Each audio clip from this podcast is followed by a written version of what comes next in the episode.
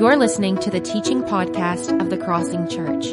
We exist so that the real you can have a daily encounter with the real Jesus in word and deed. For more information about our church, visit crossingparagould.com.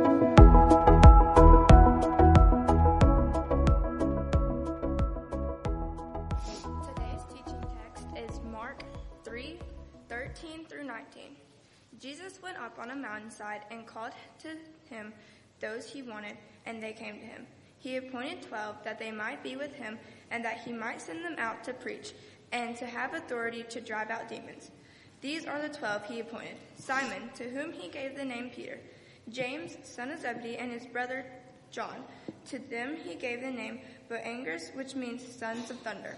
Andrew, Philip, Bartholomew, Matthew, Thomas, James, son of Alphaeus, Thaddeus, Simon the Zealot, and Judas Iscariot, who betrayed him. Hmm. This is the word of the Lord. We believe it. Thank you. Let's pray together.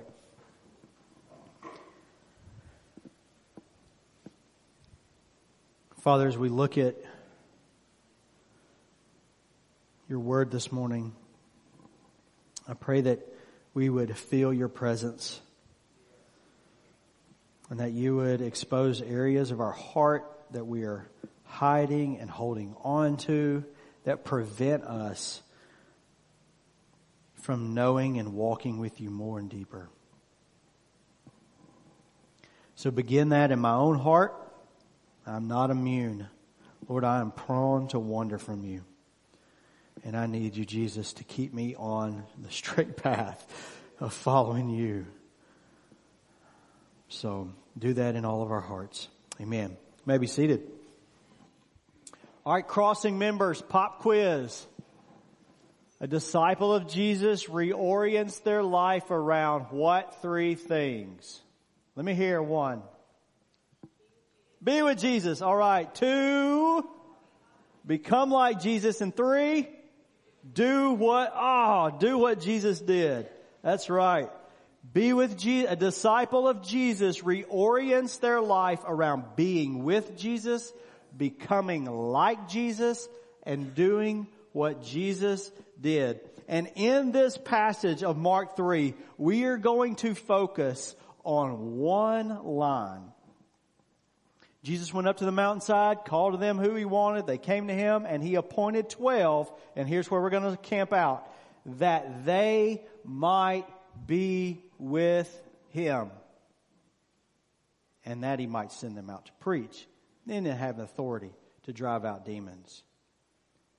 A person that is following Jesus, a disciple, is in, should be increasingly spending time with him, becoming like him, and doing what he did.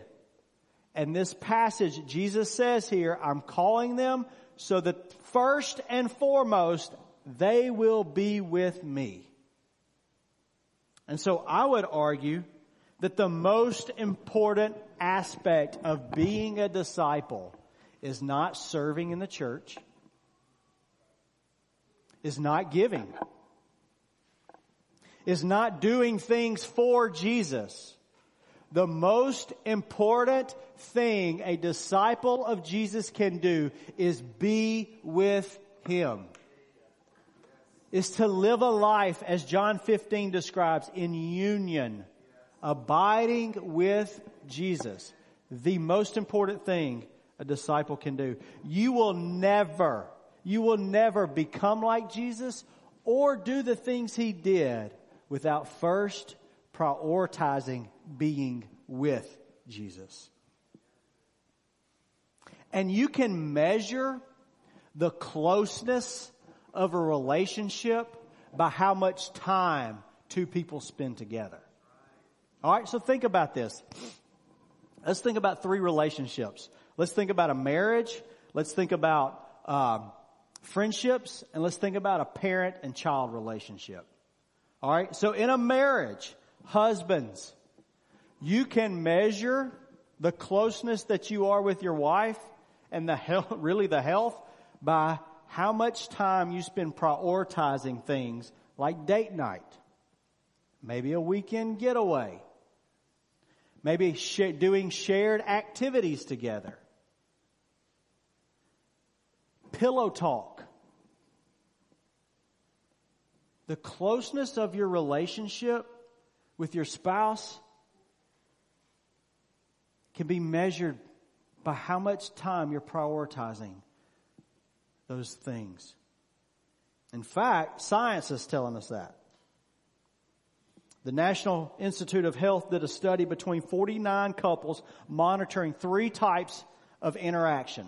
Simple conversation that a couple, that a husband and wife had, a shared activity that they joined in together on, and the last thing they monitored was arguments. So they're even saying like, look, it don't always have to be rosy conversations. And this was their conclusion. Couples who spend a larger portion of their time together talking reported greater satisfaction, perceived more positive qualities in their relationships, and experienced greater closeness. You can measure the closeness of a relationship by the amount of time that's spent together. Think about friendships. So I'm originally from Mississippi. Of course, I don't live there now. All my friends I grew up with were from Mississippi. They don't hardly live there now. And so guess what? We don't spend time together. So do you think I'm friends with them? Uh, by Facebook, that's it. it's not much of a friendship, is it? And the, why is that? Is it because I don't like them anymore? No. We don't spend time together. Contrast that with the, my friendships here. The ones that I do prioritize. I have dinner with. We go on trips with. We watch each other's kids. We watch ball games together. We do things together. So because I'm spending time with those friends, those are the ones that you can measure how close I am. The last relationship, think about a parent and child relationship. This goes without being said, but parents, if you're not spending time with your children, it will damage your children. I think about our own kids. So you, most of you know we have five and we have them from almost 15 to three. And our three year old, there ain't no one in the world better than mom and dad. Literally, the first thing she does when she wakes up, where's mom and, after going to the snack cabinet, where's mom and dad? where's my, what does she do in the middle of the night? Baby, you got your own bed. Why are you crawling in with mom and dad? Because we're the, literally the greatest things to her. We're the safest place. It's the place she experiences the most love and warmth and compassion. So naturally she wants to be there. I still hope that's true about my teenagers. But how the relationships shift and change and how the closeness changes based on the types of time we spend together. So for instance, my teenager and my almost teenager, last summer was a rude awakening for me. Because dad and mom aren't the greatest thing anymore. My friends are the greatest thing now. And so we get things like, and, and I knew I, I can go back on my own life and I can remember the times that I would rather have been hanging out with my friends than being at home. And so I shouldn't have been surprised by all this, but it hit me like a ton of bricks when it finally, when it did happen. And just for instance, one of our daughters, she goes to cheer camp, comes home for a day, leaves for church camp, comes home from church camp, spends the night with a friend, and then the next day goes to the lake for four days. and I can remember when I dropped her off at her friend's house, me and the dad were talking. I was like, man, is, is this, is this, is this normal, right? and he says, yeah. And I had to remind my daughter, I'm dad and I'm still here.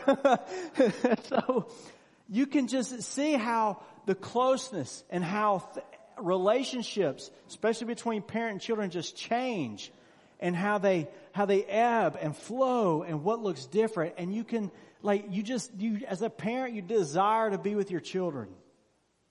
Look, I'm just, I'm going on and on about these things because I want you to see the importance of spending time.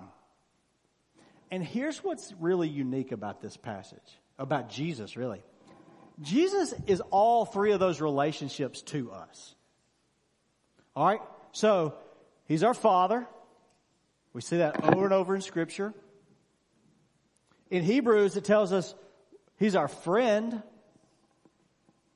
And then Ephesians tells us that He's our husband. So we have a parent relationship with Jesus. We have a friendship with Jesus. And we have a marriage relationship with Jesus. So how important is spending time with Him? Which leads me to ask two questions as we bring the plane in for a landing. How do we spend time with Jesus? How do we be with Jesus? And the second question, what stops us from being with Jesus? So if we look at that first one, how are we going to spend time with Jesus? I think it's much simpler than we think it ought to be or that we have in our mind. If you have heard us, if you've been around long enough, you've heard us the ways that disciples be with Jesus are simply through practicing the spiritual disciplines. There's no magic trick. It's simply creating habits of Bible reading, of prayer, of worship, both corporately and privately. You know, like in your car, you're singing to the top of your lungs of the songs. It is fasting. It's silence and solitude. And Donald Whitney gives us a few more things that we can engage in to practice and be with the pre- in the presence of Jesus. He says, um, and Donald Whitney wrote a book about spiritual disciplines. He's a professor at Southern Seminary. He says things like evangelism and serving and giving, journaling. I don't journal. That sounds, that sounds, really sounds awful to me. I've tried it. Maybe I just have to stick with it. I don't know. I know Jared does a great job. He's got, he, he's like, he can pull journals back from 20 years ago, like, like holy cow, man. and I envy that. It's like, man, I want to be able to do that, but I hate it.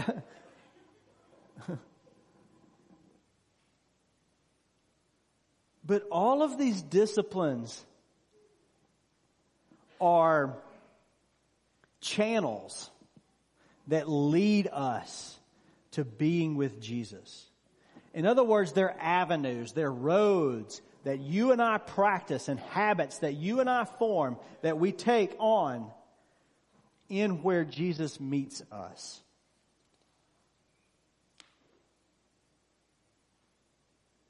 And we don't have to overthink those disciplines.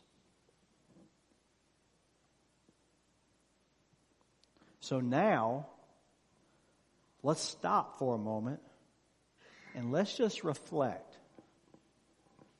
How am I doing on those?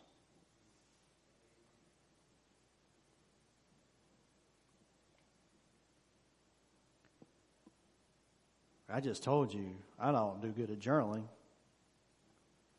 Sometimes my Bible reading's great. Sometimes my prayer life looks good.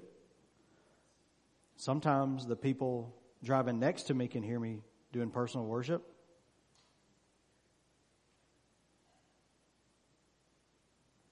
But if I look over the course of my life, it, over the course of me following Jesus, it really is ebbs and flows. There are seasons of dryness, seasons of plenty. There are mornings that are difficult and there are mornings that are easy. So, how are we doing in the areas of being with Jesus? So that leads me to ask what's stopping us from being with Jesus? And I think there's two things that primarily keep you and I from being with Jesus. The first is how we prioritize our time. The reality is you and I spend our time like we spend our money on whatever we want to. You buy what you want and you spend your time where you want. And oftentimes, we overspend both money and time. Specifically, time here, we fill our calendars, we cram our lives with the activities and things that aren't necessarily bad, but just not necessarily what Jesus has called us to do. And it leaves little to no room, no margin to fit Jesus in there. That's what's happening. We fill our calendars with what we want to do, and then we try to fit Jesus into that picture. Where I can stuff him in to make sure I get time with him. And so here's the deal. We prioritize things like this. we prioritize work. I'll get to how these things are still good in a minute. But we overwork. We leave early. We come home late. We are in jobs that require so many hours and so much exhaustion for the sake of a dollar, for the sake of climbing a ladder, for the sake of approval and gaining some type of respect. And it leaves us exhausted, leaves us with no energy to be with Jesus. Another area is kids activities. So my wife and I's life right now is that we're simply Uber drivers for our children. I see why parents were glad when their children started driving. And so it's like you take them everywhere. And here's the thing. You got dance on Monday. Then you got basketball Tuesday and Thursday. Wednesday afternoon is gymnastics. You don't even go to soccer practice on Friday because something else is going on. And then on Saturday morning, you leave for the weekend for a tournament.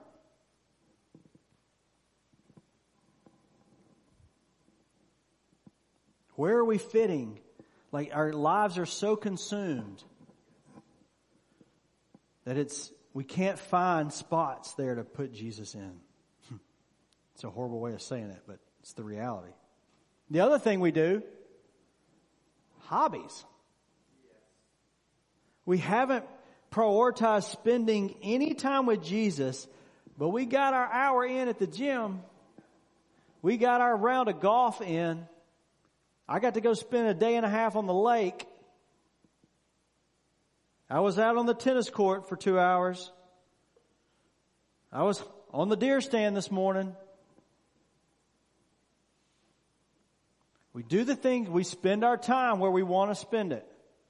And oftentimes it's over into our hobbies or our kids' activities or our work. And lastly, sleep. Because our time is so slammed, we leave no room for Jesus because we are too exhausted to spend time with Jesus. And so the free time we have, we sleep which is good. You should sleep. But it's like this. I gotta be at work at 8. Take 15 minutes to get there. I can get up at 7 and I can be ready in 45 minutes. The reality is, is I can probably do it in 30, so I got a, a time or two that I can hit the snooze button. And so you wait till the last minute to get up, to get ready, brush your teeth, out the door. No prioritizing. Time to just sit with Jesus. And look, all these things are good things, okay? You've got to work. You've got to make money because you've got to provide shelter and food and clothing and safety. You've got to do that. Go, look, parents, please go to your children's activities. Be at their ball game. Please do that. I love to watch my kids do the things that they enjoy hobbies. These are gifts from God for us to enjoy. By all means, enjoy them. And one day you'll get to do them perfectly in the new heaven and new earth. And you have to sleep. God made you creatures that sleep. You've got to recover and recharge. So it's not about doing these things. These things are good. It's when we do so much of them that there's no margin of Jesus. No margin to spend time with Him and we're trying to stuff Him in all of these things. We're not reorienting our life around first and foremost being with Jesus. Then work can come in. Then kids activities can come in. Then sleep can come in and then hobbies can come in. It's like we do all these things and then we try to put Jesus in somewhere in there when rather it should be, here's my time with Jesus. Everything else is around that.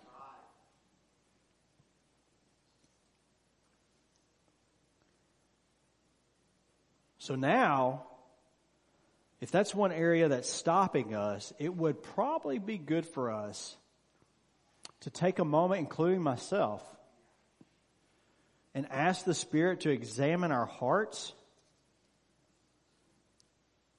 to reveal am I prioritizing my time around Jesus and being with Him, or am I trying to stuff Him into everything I'm wanting to do? And it would be good for us to ask the Spirit to reveal any of that and repent of those things to Him.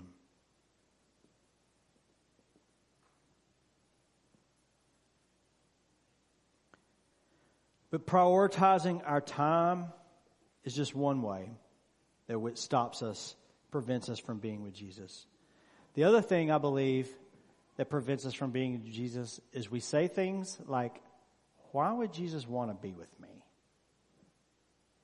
Because of past sin, because of failures and mistakes and brokenness, we carry so much guilt and so much shame that we say, there's no way Jesus wants to be with me.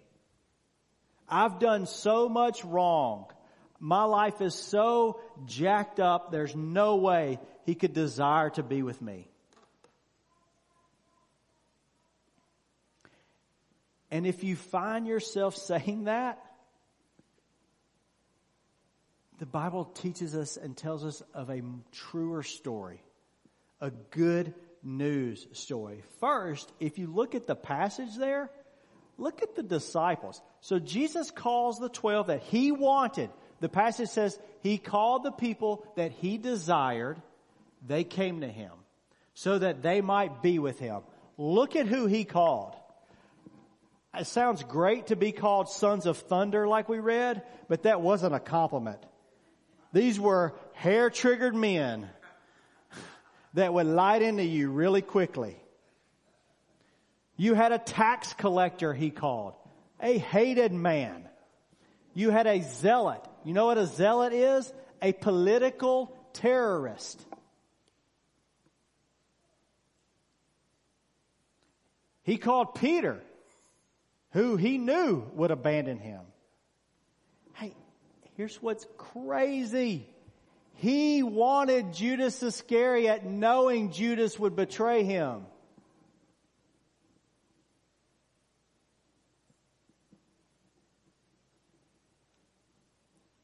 And if you're still saying, I know, but Luke, you don't know the things that I've done. Scripture still tells us and shows us a story that Jesus desires to be with you. In the Garden of Eden, God has created perfection. And He places Adam and Eve in there to where they are enjoying perfect communion, a perfect relationship with God. In fact, the Bible tells us He comes in the evenings to walk with them and to hang out with them. And yet Adam and Eve choose to sin and they disobeyed God. They disbelieved God. They ate the fruit. Sin enters the human race and into the world and fractures everything, our relationship with God included. Now there is complete separation between God the Father and the human race. And instead of God running away and hiding from them, they ran and hid, and God came to find them. God wanted to be with them so much that He comes to find them in their sin and in their shame. And here's what's crazy. He has to remove them from the Garden of Eden. And in the middle of removing them, He gives them this promise. The Jesus Storybook Bible says it this way. It will not always be so.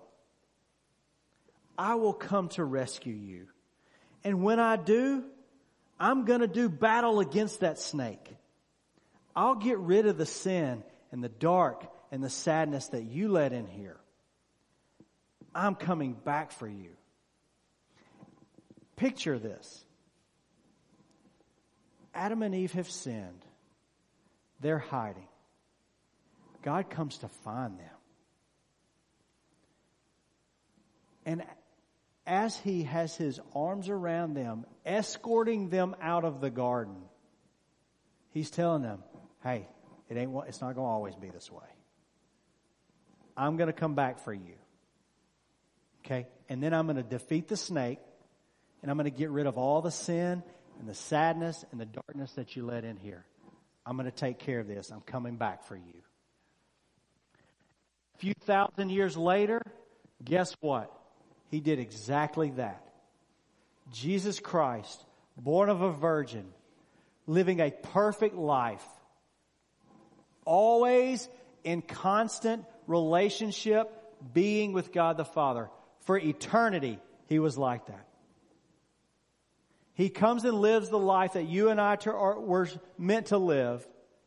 And then all of our shame, all of our sin, all of our guilt, all of our prioritizing time away from Him was nailed on a cross as He hung there.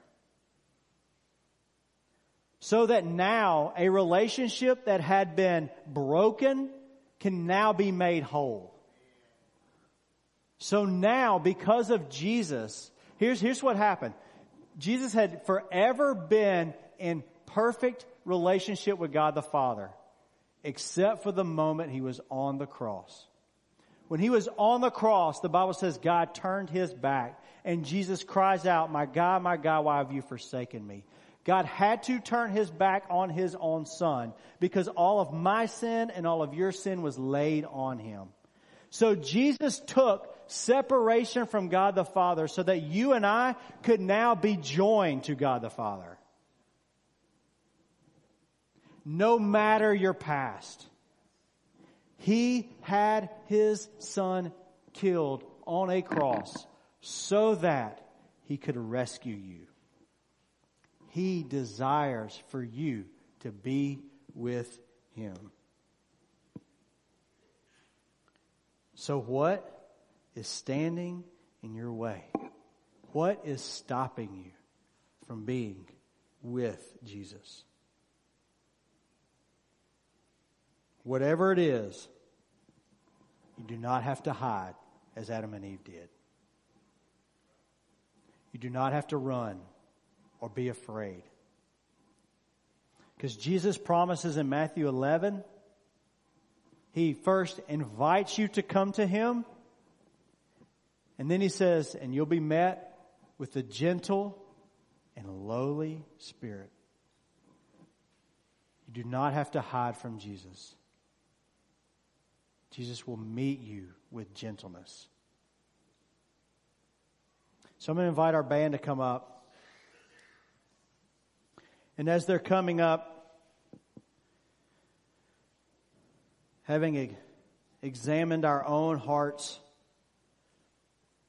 of where we kind of fall into the what's stopping us from preventing and preventing us from being with Jesus is our prioritizing our time or is it an unbelief that Jesus wants to be with me.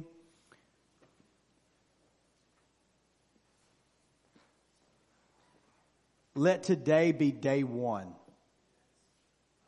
And to be met with the promise of His new mercies and begin a life of being with Jesus. And we're going to get to start doing that here. Because we're going to get to practice spiritual disciplines together. We're going to sing some more songs. We're going to take communion. We're going to have the opportunity to give. And let these next moments be an avenue where Jesus will meet you and you can be with him. Let's pray together.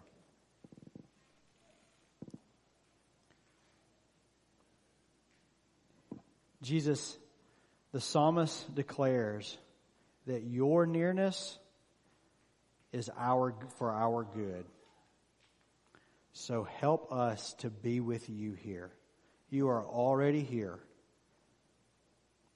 Tune our hearts to be with you. In Jesus' name, amen.